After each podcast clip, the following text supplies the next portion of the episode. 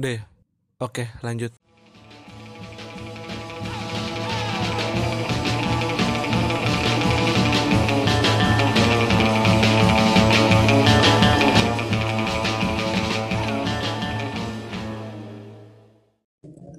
Halo, selamat datang di Skata Gen.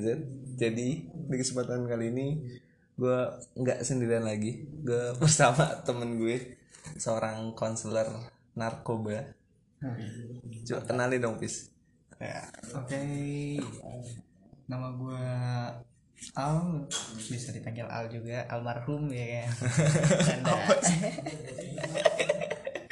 ya, ya gue bisa menceritakan tentang hal ten- eh, buat narkotika atau bisa dibilang adiksi gitu loh. Dan di sini kita bukan sok pintar atau gimana, tapi pengen sharing-sharing doang pengalaman tentang narkoba yang Apis tahu ya.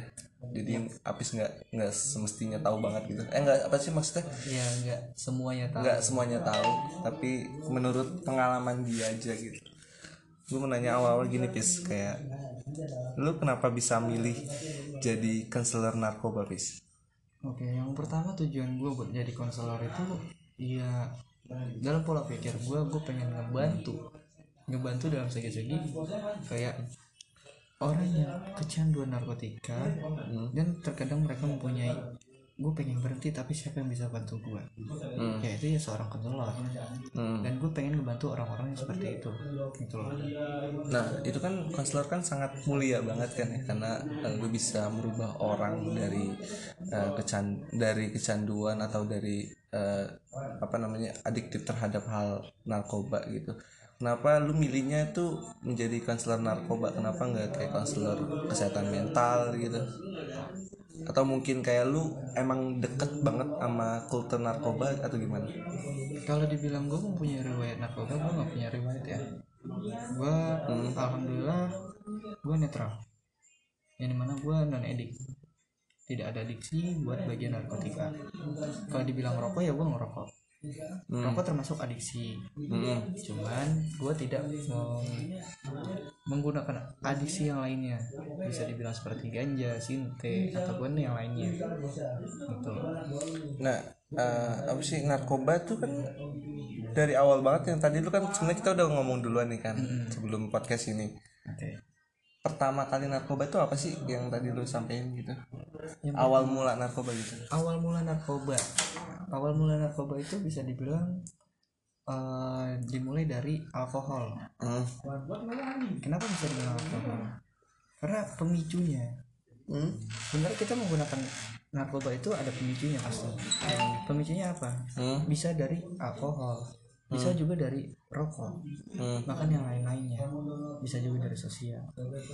Gue mau nanya itu sih eh, kayak kebanyakan kan di tempat lu itu kan di apa sih namanya yayasan ya? Bukan yayasan ya? Itu kan narkoba itu dia kena tuh karena emang keinginan sendiri apa karena lingkungan?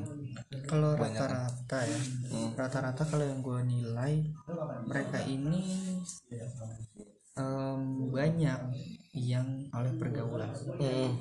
jadi mereka ini oleh terbawa teman Hmm. yang di mana temannya memang sudah lama menggunakan narkotika dan dia mempunyai rasa penasaran terkadang juga mereka ada yang menawarkan antara teman jadi makanya mereka di situ mulai pemicunya untuk memakai narkotika Nah ya kan lu kan jadi konselor terjun langsung kan sama pemakai gitu. Eh, awal-awal lu masuk ke sana tuh gimana sih? Kan maksudnya kan itu kan hal yang kayak mungkin kaget lu kan? ya gimana? awal kenapa bisa gue masuk konselor Hmm? gue mempunyai teman Hmm. dan teman gue itu ya seorang konselor Hmm. dan dia pun itu mantan pecandu Iya. dia sudah lama mencandu dan tak akhirnya dia mempunyai kayak berpikir kayak gue pengen menjadi konselor juga gue pengen ngebantu orang-orang itu juga gitu. Karena kayak dia ngerasa kayak gue bisa berhenti gitu. iya Gue pengen ngebantu orang juga gitu. nah seperti itu Nah kenapa lu kan nggak pernah make gitu? Kenapa ada niat hati lu buat kayak aku juga pengen bantu nih gitu? Itu gimana? ya karena pertama gue juga banyak ya teman-teman gue yang make juga Iya. Ya banyak lah gitu masa lingkungan gitu namanya tongkrongan. Cuman ya di situ gue bisa menilai kayak ternyata buat jadi konselor itu asik juga ya. Gitu. Ternyata buat jadi konselor itu eh, hebat juga ya. Hebatnya apa? Gue bisa menjadi kayak gue harus jadi role model. Oh iya iya iya. lo harus membuka diri lo gue harus bisa open minded gue harus bisa open diri. Kayak kan emang kan kalau pecandu kan kayak susah banget kan dibilangin ya. Dan cara lu tuh gimana sih? Kan lu harus jadi role model. Awal awal tuh kan pertama dia datang gitu. Apa lu membuka diri atau kan apa sih gue tadi bilang kayak lu secara nggak langsung harus membuka diri dan lu harus tegas juga sama dia iya benar. Terus itu kan hal yang susah kan gitu. Mm. apa kayak contohnya kayak pacaran lah. Anggapan pacaran kita pengen deketin cewek nih. Terus yang kita lakukan apa PDKT, kan. PDKT. nah lu juga sama mungkin kan gitu. Iya PDKT dulu kan sama sama pecandu ini kan? Ya. Kuncinya sebenarnya itu gue harus bisa membuka diri gue yang di mana bahwasannya dia melihat gue tuh gue memang terbuka gitu loh. Terbukanya dalam segi gue pengen ngebantu gue mengeluarkan tangan ayo sini gue bantu buat lu berhenti dari narkoba Hmm, gitu loh. Eh, di dunia ini tidak ada yang tidak bisa.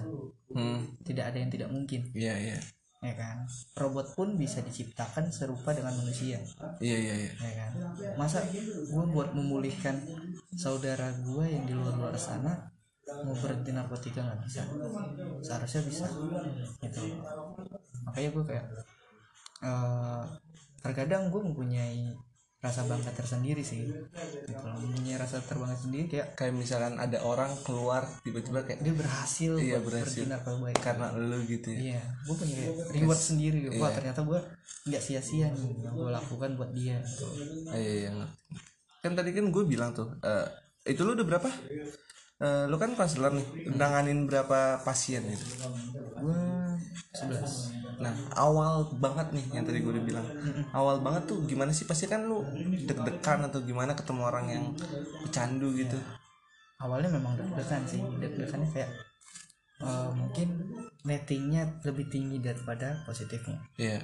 gitu kan nettingnya gue wah ini orang bakalan gak bisa diatur gitu. wah ini orang bakalan bebas terus gitu. gimana sebenarnya enggak Iya, terus gimana deh? jadi mereka itu sebenarnya sama kayak kita. Iya. yang di mana kalau kita lembut ya dia pun lembut. Kalau kita keras dia, dia pun keras. Iya, iya. gitu. Jadi ya penting gue open minded secara lembut gitu loh. Gue ayo sini gue pelan pelan kita buat jauhin dari narkotika itu. Iya, iya. jadi jangan sampai kayak sini lo ikut gue lo rehab ya jalan di program sih gue nggak kayak gitu gue jadi secara perlahan Kayak lu ngebuka diri lu. Ngebuka diri. Kayak gue ngejelasin lu mau keluar nggak dari dari zona ini gitu. Gue bisa bantu kok. Gitu. seperti itu Tadi gue mau nanya apa ya? Bentar, bentar. Nah kan kebanyakan narkoba itu sebenarnya nyerangnya tuh nyerang apa sih? Psikis. psikis Ah iya. atau psikiater gitu loh jadi yang lebih parah atau yang lebih mengenai ke psikis kita itu obat-obatan dan sintetis Hmm. Gitu. kalau yang lainnya mungkin ada di fisik mungkin di psikis pun ada tapi yang lebih besar itu di obat-obatan dan di eh, apa namanya di sintetis Hmm. gitu loh karena mereka itu adalah kimiawi yang Oh, iya, iya. campuran campuran zat-zat gitu nah ya. Eh, kita ngomongin narkobanya kali. ya. Mungkin lo tahu gak narkoba narkoba apa gitu? Kayak golongan satu atau apa gitu. mungkin yang terparah ya untuk di saat ini adalah eh, sabu nomor dua itu ganja tiga obat Kalau berarti kalau putai putau itu udah udah udah lumayan menurun ya. Bukan menurun lagi sih dia udah terjun bebas. Dalam ibaratnya putau itu udah hampir punah. Oh berarti masih ada kesempatan buat Indonesia bebas narkoba. Iya nggak sih? Maksudnya kemungkinan. Tapi kan walaupun ada yang terjun ke bawah pasti ada yang naik lagi kan. pasti ada yang baru lagi. Narkoba itu pasti ada evolusinya. Iya, sama lah kayak teknologi. Iya sih. Terus narkoba narkoba yang jenis baru? Belum sih untuk saat ini belum ada narkoba yang jenis baru baru sampai ke sinte aja gitu. Sinte. Hmm. Tapi kalau menurut lu nih efek narkoba yang paling parah banget tuh yang susah banget buat ditanganin dulu jadi konselor gitu? Yang susah gue tanganin itu di Putau walaupun dia sudah hampir mulai tetap satu atau dua orang nggak ada lagi Putau Kayak dia- kenapa? Hmm. dia ya jadi kayak kalau Putau itu otomatis kita ada yang orang secara nyuntik. Hmm. ya kan? dia nyuntik pun itu sembarang. Iya. Walaupun di dalam urat tetapi itu sembarang. Ada yang di tangan ada yang di kaki bahkan ada yang di leher. Kalau di leher udah di kepala gitu udah kayak udah di tangan udah nggak berasa ya? iya. Dan efeknya gila banget gitu. Ma- makanya kayak gue tau dari abang-abangan gitu misalkan. Kayak efek dari putau tuh kayak lu mau beli satu aja tuh kurang. Bisa lu nggak ada duit nih lu bakal nyari apa aja yang bisa dijual kan? Iya. Kayak apa pun lah dijual. Sampai sampai makanya bandar itu sampai pusing sendiri kan. Kayak udahlah gue tutup aja lah tokonya gitu. Iya. Daripada itu gitu. Jadi Yuki itu eh Yuki sorry. Eh, Putau itu termasuk pemakaian sangat beresiko tinggi buat di bagian fisik. Hmm. dia tuh membekasnya itu yang benar-benar parah. Jadi lu habis nyuntik habis itu lu mau nyuntik nyuntik lagi. Itu dia bakal pertama jadi koreng. Koreng kecil gatel Hmm. terus memerah. Hmm. lama semakin lama bengkak bengkak bengkak terus jadi lama-lama kayak busuk gitu. Hmm. tengah-tengah koreng itu bakalan bolong di daging lu tuh bakalan bolong karena busuk infeksi banget ya. Berarti dia tapi dia nyerang psikis juga kan? nyerang Hmm. bisa menyerang ke psikis Ini narkoba tuh emang parah banget sih. dah. Makanya jangan nyoba-nyoba ya. jangan coba mencoba narkotika Nah, nanggulangin buat nggak nyoba tuh gimana? Masa lingkungan sekarang tongkrongan sekarang nih kita atau tongkrongan lain lah orang lain gitu selalu mengglorifikasi bahwa narkoba itu keren. Itu cara ngindarin tuh gimana tuh kayak orang tuh belum teredukasi bahwa narkoba itu nggak keren kok gitu. Oke. Kalau untuk buat menanggulangi narkotika atau yang kayak lu bilang di mana-mana udah ngebahas tentang narkoba ataupun orang-orang di mana udah pernah nyobain narkoba Iya. dan lu pengen nggak terjun di sana Hmm. ya balik lagi ke diri lu sendiri Iya. yang di mana lu harus punya komitmen atau mempunyai prinsip Hmm. gitu lu harus punya komitmen gini ternyata eh, lu udah tahu narkoba itu jahat Hmm. gitu jahatnya buat diri lu sendiri Hmm. kenapa lu masih mau terjun Ya mungkin karena lingkungan kali. Maksudnya kan keren keren. gitu Iya. kalau misalnya Jangan keren gitu. Enggak enggak maksudnya Iya iya keren lah pokoknya gitu. iya jadi kayak gue udah pernah pakai ini nih gue udah pakai ini gitu kan Iya kayak kayak banding bandingin sama temen iya, gitu. gitu kan iya Karena kan ma- namanya masih muda gitu kayak butuh Egonya masih- pengakuan diri iya. gitu. Jadi ya kalau menurut gue eh, buat mengakui diri lu hebat itu bukan hanya secara de- dengan narkotika Hmm. lu bisa coping skill yang di mana lu bisa menunjukkan apa sih yang Hal-hal bisa positif. lu hal-hal positif yang lu keluarin seperti Iya. lu buat rekreasi atau yang baru atau buat kerajinan tangannya bagus Iya. yang belum pernah dibuat atau bagaimana Nah. kan banyak gitu atau mungkin dengan secara bermusik atau fotografer ataupun mungkin secara sosialisasi Podcast. bisa podcast pun bisa ya kan gitu Nah. kenapa enggak Kan banyak banget nih eh, pecandu narkoba yang udah berhenti bertahun-tahun tiba-tiba ke trigger lagi gitu. hmm. Eh, apakah emang se seadiktif gitu narkoba gitu maksudnya nggak nggak semesta-mesta hilang gitu bahwa lu harus tetap narkoba gitu Nah, jadi kalau misalkan orang yang udah berhenti Iya. dari narkoba, Hah? itu mereka memang punya trigger. Yang di mana kalau misalkan ada temannya kangen lah kayak kangen gitu Iya, ada yang kangen buat make. hmm. Itu sebenarnya dari diri lu sendiri. Hmm. Lu ada pemicunya. Oke, lu ada pemicu buat make. Tapi lu balik lagi, lu ada pemicu lagi nggak buat gimana caranya buat berhenti? Berarti kayak lu berantem sama diri lu sendiri dulu gitu ya? Iya. Kayak, lu harus komitmen lah. Nah, Kayak, situ. enggak ini udah udah nyusahin hidup gua nih selama ini nih. Seharusnya dia bisa menyadari nggak bahwasanya narkoba itu menyusahkan diri lu dan bahkan orang lain? Kenapa gue bilang orang lain juga? Hmm. Orang lain yang di sekitar contohnya keluarga. Hmm. otomatis dia bakalan susah juga.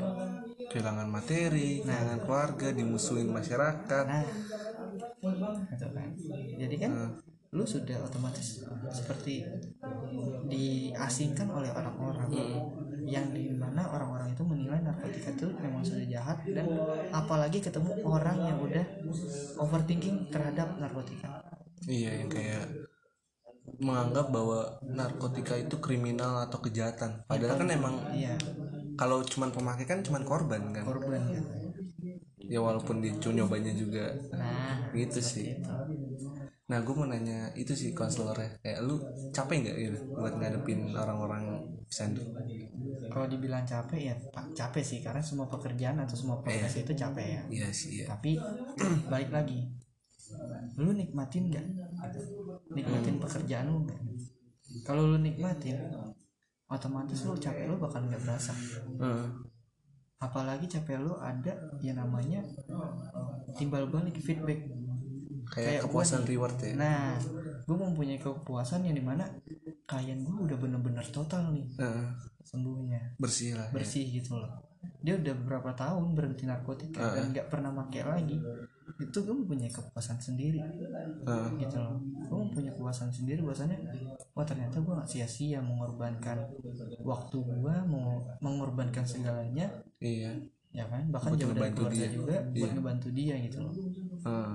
tadi kan tadi pasien lo berapa? 11 ya? 11 itu kisaran umur berapa menurut kalau kisaran banyak sih ada yang 30 ada yang 40 Heeh. paling tinggi itu 54 Nah, ngeyakinin buat kan umur lu kan kita masih 20-an awal Iya, ya, 20-an awal gitu.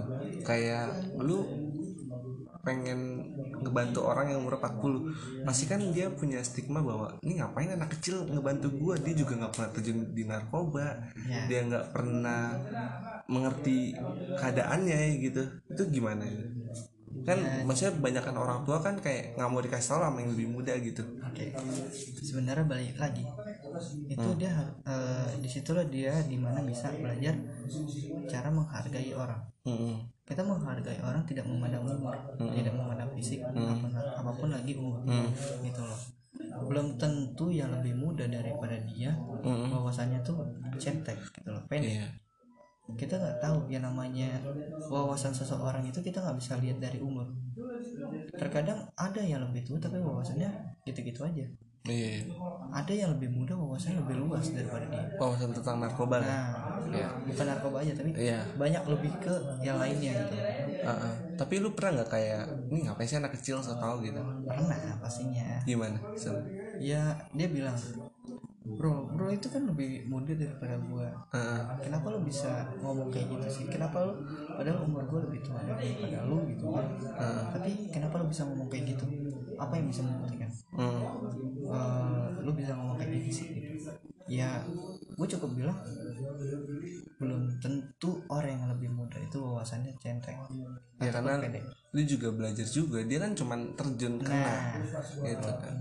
dan pengalaman gue pun Ah. tidak jauh beda dengan dia gue punya banyak teman yang di luar sana yang bisa dibilang make bahkan bandar pun banyak Ah, gitu loh ya udahlah gitu loh kan gue gue bisa membawa diri gue gitu makanya gue berani kenapa buat jadi Oh. konselor makanya lu jadi konselor karena lu bisa ngeyakinin diri lu tuh punya komitmen besar gitu. Maksudnya Iya. kayak gue udah tahu diri gue nih gue kalau gini jelek at- apa ya maksudnya gimana ya gue kayak jadi role model contohnya eh, menjadi sebuah contoh di depan orang-orang yang di mana ini loh gue gue buktinya aja gue bisa jauh dari narkoba walaupun di sekitar gue Iya. banyak narkoba. Nah itu maksud gue kayak lu bisa menjaga diri lu nah. ya gue pengen lebihnya gue bisa menjaga orang gitu kan. Seperti itu. Karena itu sulit gitu loh. banyak orang bilang gimana sih cara bawa diri biar tetap eh, lu komitmen sama dari lo sendiri? Ya balik lagi lu harus ada pemicu. Yang di mana pemicunya kalau gua ya pribadi kalau dari gua pemicu gua itu adalah keluarga. Heeh.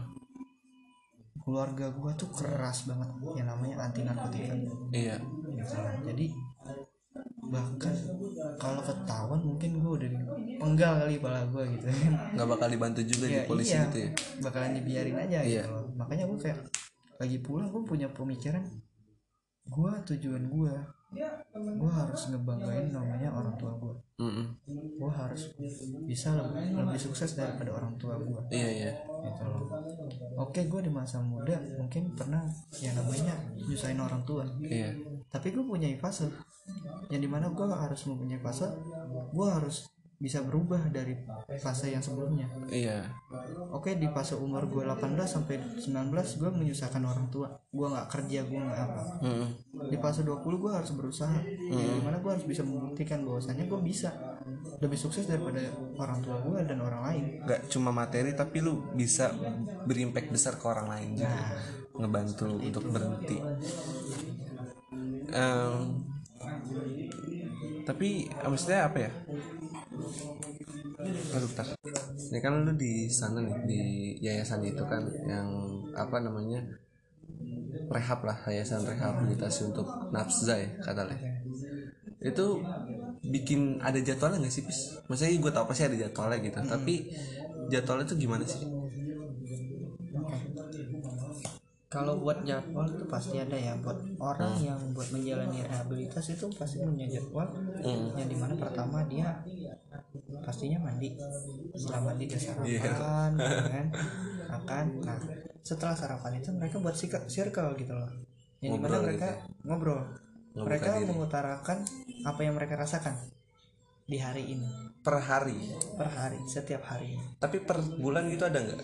per bulan? Oh, oh, karena udah ada per harinya juga ya. per bulan pun ada. Hmm, ada. ada lagi. Jadi selama yang satu bulan yang mereka jalanin ini gimana rasanya? Tapi ada nggak misalkan kayak yang jujur banget gitu kayak lagi ngobrol per day gitu ternyata eh gue di sini ternyata masih make lah. Kita ada nggak? Eh untuk belum ada yang bilang aja nggak ada. Belum ada sih kalau gue dengar sih belum ada. Jadi mereka lebih banyak yang mereka rasain itu adalah keluarga. Di mana mereka mikirin keluarga. Heeh.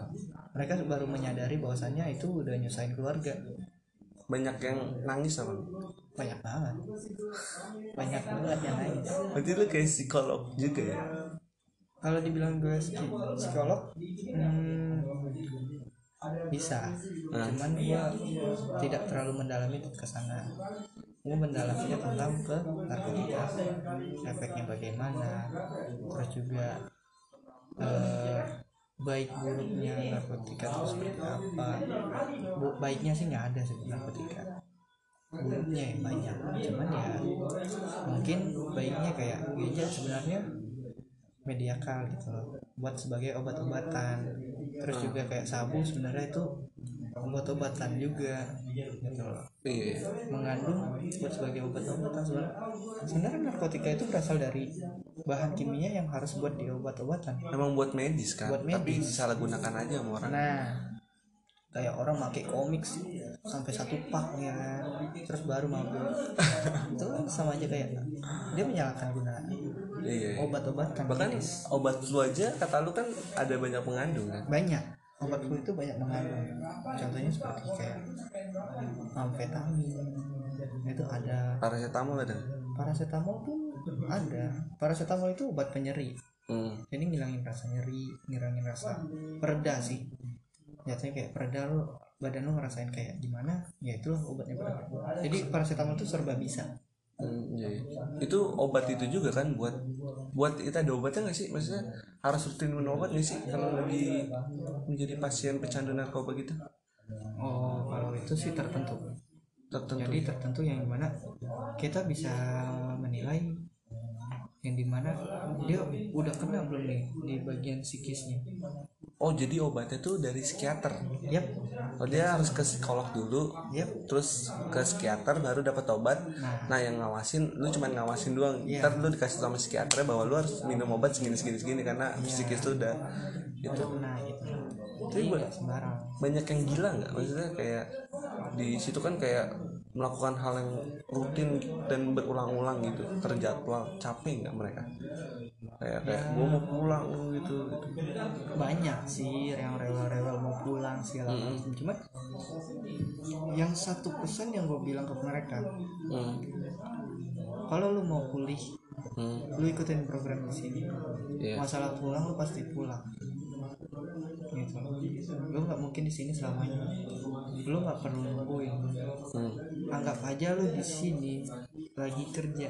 Lu lagi ngerantau jauh dari keluarga. Hmm. gitu buat nyembuhin diri lu buat juga kan? diri lu. Dan rewardnya apa? Ya lu pulih lu bisa menunjukkan ke keluarga lu lu bisa pulih.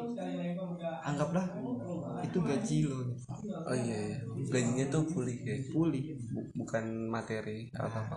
Lu di rehab itu ya lu kerja kerjanya ya. Lu berusaha di mana? Lu melawan diri lu. Melawan diri diri lu sendiri. Hmm. biar lu nggak terjun lagi di situ gitu loh Oh, itu- kalau lo yang lu bilang asesmen asesmen itu apa asesmen itu ada buat ngisi kayak semacam riwayat kan. Hah? Iya. kayak riwayat riwayat riwayat dia tentang eh pakai narkoba segala macam lah banyak. Kayak gitu. Gue gue nanya muter-muter kan?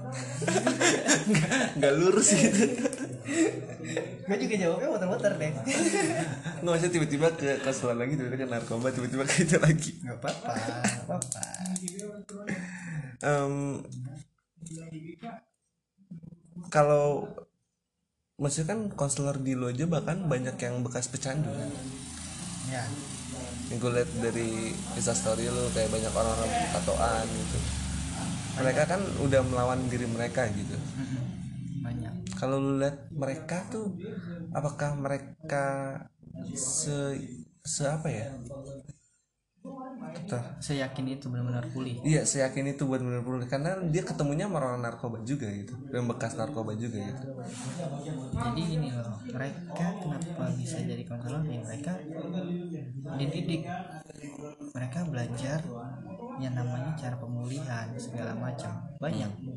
Gitu loh. Dan mereka akan menyadari diri sendiri gitu. Maksudnya bakalan sadar sendiri bahwasanya ya gue capek. Masa gue harus terjun lagi sih Hmm. gue capek banget deh gue berhubungan dengan narkoba. Walaupun gue sudah lama tidak memakai pasti gue akan kena juga gitu loh. Jadi lebih baik gue eh, buat benar-benar berhenti total dan gue harus buat nyari pekerjaan. Banyak orang yang udah eh, punya riwayat narkoba, narkoba gitu kan. Apalagi kan sekarang kalau kita ngelamar pekerjaan kan pasti ditanya cek kesehatan Iya, tes urin tes apa urin gitu. segala macam gitu kan Iya. otomatis kan mereka agak sedikit susah buat Hmm. buat withdrawalnya atau buat netralisirnya Iya. Hmm. makanya mereka bisa terjun ke sana gitu loh, buat jadi konselor mereka juga udah punya pengalaman yang di mana waktu mereka belajar di tempat situ Hmm? itulah yang dia, dia dapat dan bisa terapin di tempat dia kerja Hmm. gitu Karena mereka juga udah ngelawan diri mereka gitu. Kayak lu juga gitu, gue bisa menjaga diri gue, gue pengen ngebantu lah. Kan jarang tuh orang-orang yang pengen ngebantu orang lain gitu. iya Tapi mulia juga kerjaan lu pipis. Terus eh, apa namanya? Kalau kita ngomongin narkoba lagi gitu, tes urin gitu. kan. Tes urin itu biasanya tuh eh, mempan tuh berapa bulan sih? Maksudnya kayak lo habis make jangka waktu tes urin tuh gimana? Maksudnya oh, masih kelihatan nggak selama berapa bulan kalau udah hilang banget gitu? kalau misalkan dari kayak ganja kalau setahu gua itu seminggu itu udah hilang udah nggak kedetek Udah nggak kedetek tes urinnya? ya kalau setahu gua ya tapi kalau misalkan kayak obat-obatan itu lama enam tahun baru hilang Kalau darah, darah, darah nah Seumur kalau hidup. Seumur hidup kalau darah darah rambut itu seumur hidup pasti bakalan tetap kedetek ya. kedetek sekarang UTI itu bukan da- hanya dari air kencing Hmm. dari darah dari rambut pun bisa Heeh. kan kalau darah kan darah kita kan nggak keluar di sini sini aja Heeh, iya. iya. gitu kan. apa yang kita konsumsi ya itulah jadi darah Dan lu jadi konselor juga rutin untuk itu kan? pastinya Rutin untuk apa tes urin? pastinya harus Berapa tiga lama? bulan sekali Tiga bulan sekali. Yang dites apa ya? Pis tadi gue lihat fotonya. Eh, yang dites urin hmm. jadi yang dites urin itu ada empat macam ada benzo ada benzo tuh benzo itu semacam kayak obat-obatan psikotap trap psikoterapika ya psikoterapika Hmm, bisa juga. Terus apa lagi? Terus bisa eh, apa? Baca. Baca dulu deh Oke. biar pada salah ya kan? Iya. COC COC itu bisa obat-obatan juga. Eh, terus kalau BS benzo itu obat-obatan kalau met itu ganja. Oh iya met ya. Kalau THC itu semacam amfetamin atau sabu sorry guys tadi ada gangguan dikit. Tadi apa habis tadi sampai mana? tadi sampai MOP MOP MOP itu semacam kayak morfin terus juga semacam kayak utau segala macam banyak gitu loh. Lu, lu tahu itu nggak LSD LSD yang kayak di ini di gini yang di lidah. ada. Jadi semacam kayak bahasanya ya tadi apa LSD itu apa? LSD itu ya semacam kalau ibaratnya kayak kita kayak di PCR itu di dalam lidah. Jadi di perasa kita di rongga kita tuh bakalan dites juga bisa dari lendir. Hmm. bisa. Berarti narkoba seserem itu ya? Kayak maksudnya gue gue dari orang awam gitu nggak ngerti narkoba apa apa gitu ternyata impactnya tuh bisa sampai ke keluarga ke materi ke masa depan gitu. Pokoknya ya yang dengerin ini jangan coba-coba narkoba deh. Jangan. Jangan menganggap bahwa narkoba itu keren gitu. jangan karena banyak banget bis banyak. Itu menurut tuh gimana sebagai orang hustler kayak menganggap narkoba itu keren? Mungkin bakalan diketawain kali ya. Maksudnya karena itu kayak jadi penyakit kan? iya. Udah tahu itu penyakit masih aja disamperin gitu iya. Jadinya bodoh. Apa habis katain habis iyalah bodoh. Jadinya kayak lu udah tahu itu bahaya buat diri lu hmm. lu masih pakai gitu. Lu sadar. No guys, jangan nyoba-nyoba guys. Jangan Guys coba-coba. lagi. Pokoknya bahaya bahaya banget. Oke lu pas pakai nggak bahaya. Gitu kan lu nggak ngerasain. Hmm. pas udah sekian lama baru bisa ngerasain. Nah kata lu kan orang bukan pecandu orang nggak pernah makan narkoba bisa di konselor juga kan? Kayak misalkan gue lah contohnya gue nih. Misalkan gue nggak pernah pakai sama sekali. Gue otak gue kayak takut banget gitu Karena ngeliat lingkungan seperti itu Ngeliat uh, dunia seperti inilah tentang narkoba gitu. Kayak gue takut banget buat apa namanya Makai narkoba kan. Ya Itu gimana konselornya kan gue nggak itu nggak ya lu kalau misalkan lu nggak make tapi pengen direhab ya bisa. Bisa. Bisa. Nanti ya kita ada bimbingan konseling buat khusus buat diri lu yang kayak lu non edik tapi lu takut banget nih overthinking terhadap narkoba Iya. gitu loh. Kan yang di mana kita mempunyai pi- pikiran itu jangan berlebihan. Berlebihan juga tidak baik. Berarti masuknya ke psikologi juga gak sih? Hmm, kalau itu sih belum nyampe. Oh iya tapi ke sosiologi ya karena yang dia takutin kan lingkungannya. Hubungannya iya iya. Kalau misalkan itu sudah parah baru bisa ke psikologi waduh. Nah guys. Tuh, guys jangan coba-coba. Kalau lu coba-coba tinggal nunggu waktunya aja. Ntar ketemu lu ya bisa mungkin ketemu. gua. Ya kan? mungkin ketemu teman-teman gue yang di luar.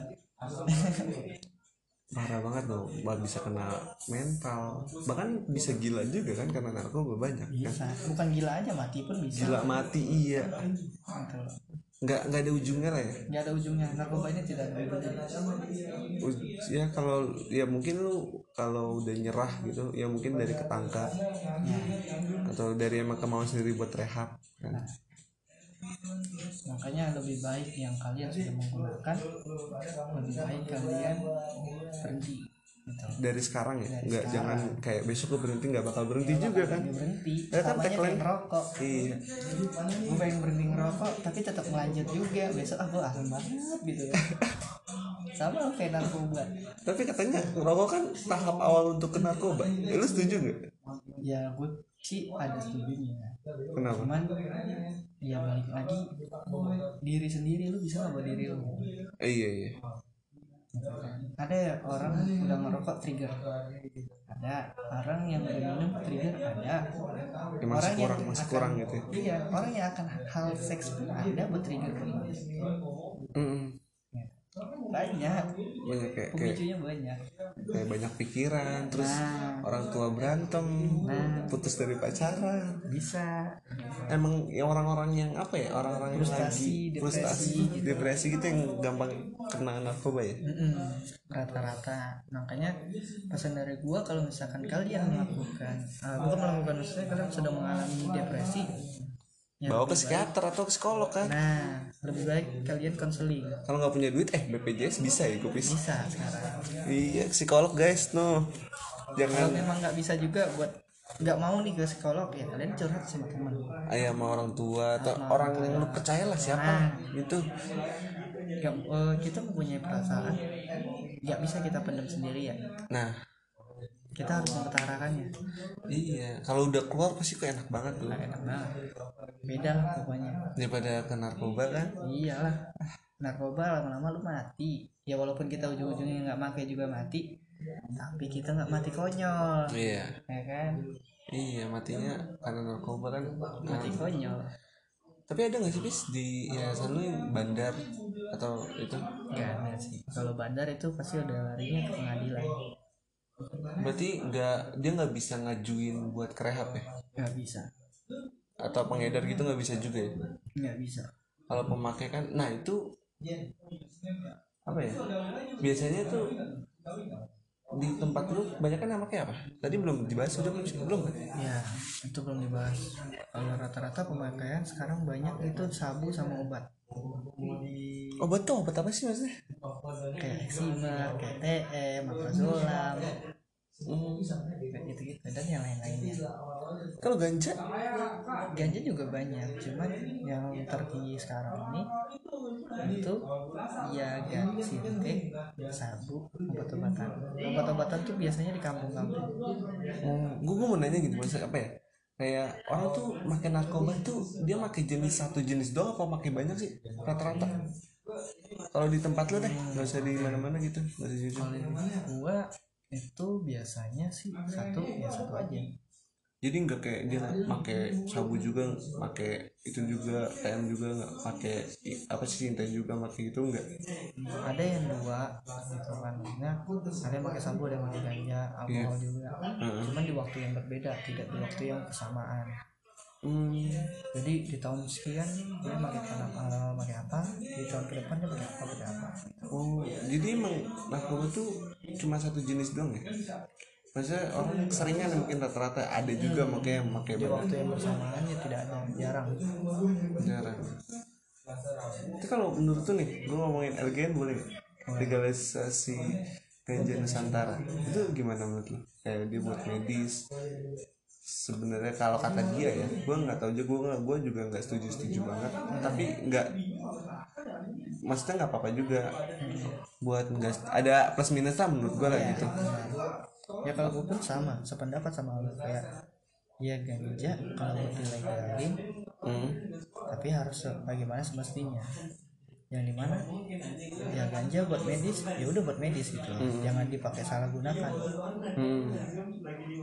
Tapi kan katanya ganja tuh udah bikin ketergantungan, nggak? Bikin ketergantungan. Salah ya? oh bukan salah. Jadi kayak ganja itu termasuk kecanduan. Memang lu habis makin ganja besok pasti bakal pengen lagi. Lagi Lagi karena seenak itu ya sifat yang dopamin yang enaknya sebentar. Udah, makanya no. logikanya kayak gini aja kita makan makan ke tempat restoran Mm-mm. dan makanannya itu kita suka enak gitu loh Oh iya. iya. besok bakalan balik lagi Heeh. sama kayak narkoba Tapi belum tentu ada yang cocok apa enggak juga sih. Kadang juga ada yang nggak cocok kan. Tapi kalau menurut gue, gue juga maksudnya secara peredaran takutnya malah jadi banyak penyalahgunaan gitu. nah ya mungkin sekarang ya gua nggak tahu ya untuk di pemerintah bagaimana solusinya Hmm. karena ya setahu gue masih belum dilegalin Iyalah belum.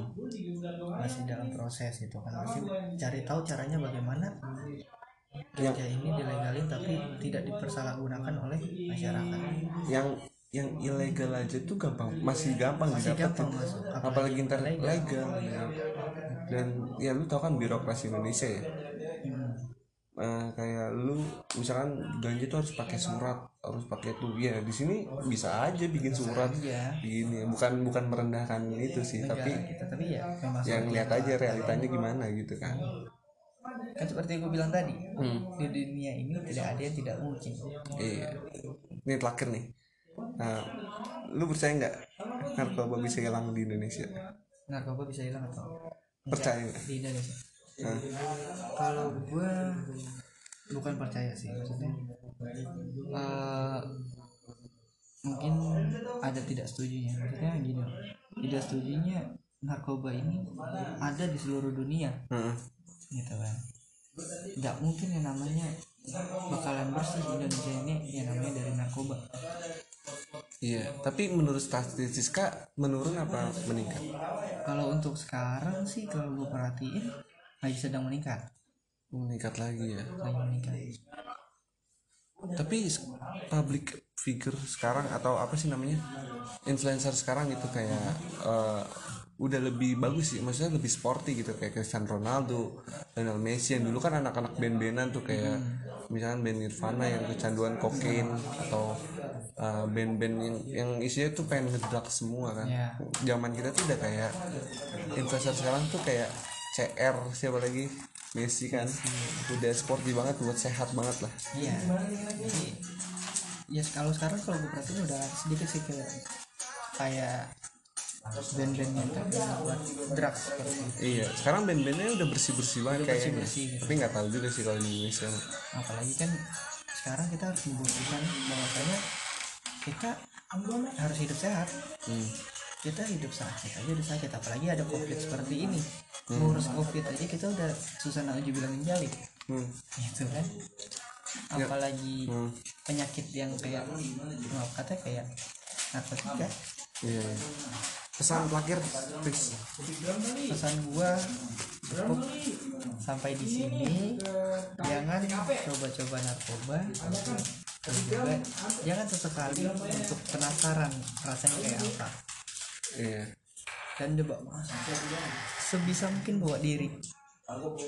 Kalau penasaran ada Indomie loh, enak loh. nah Indomie lebih enak.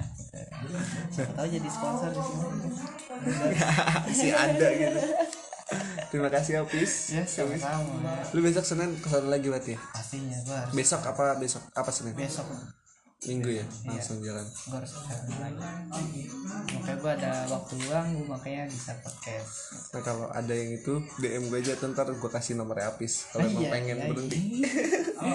Bisa kan dari luar ngambil dari luar gitu kayak tiba-tiba teman lu misalkan pengen itu intervensi bisa bisa atau emang yang kecanduan juga bisa iya bisa. Dah terima kasih udah dengerin. Dah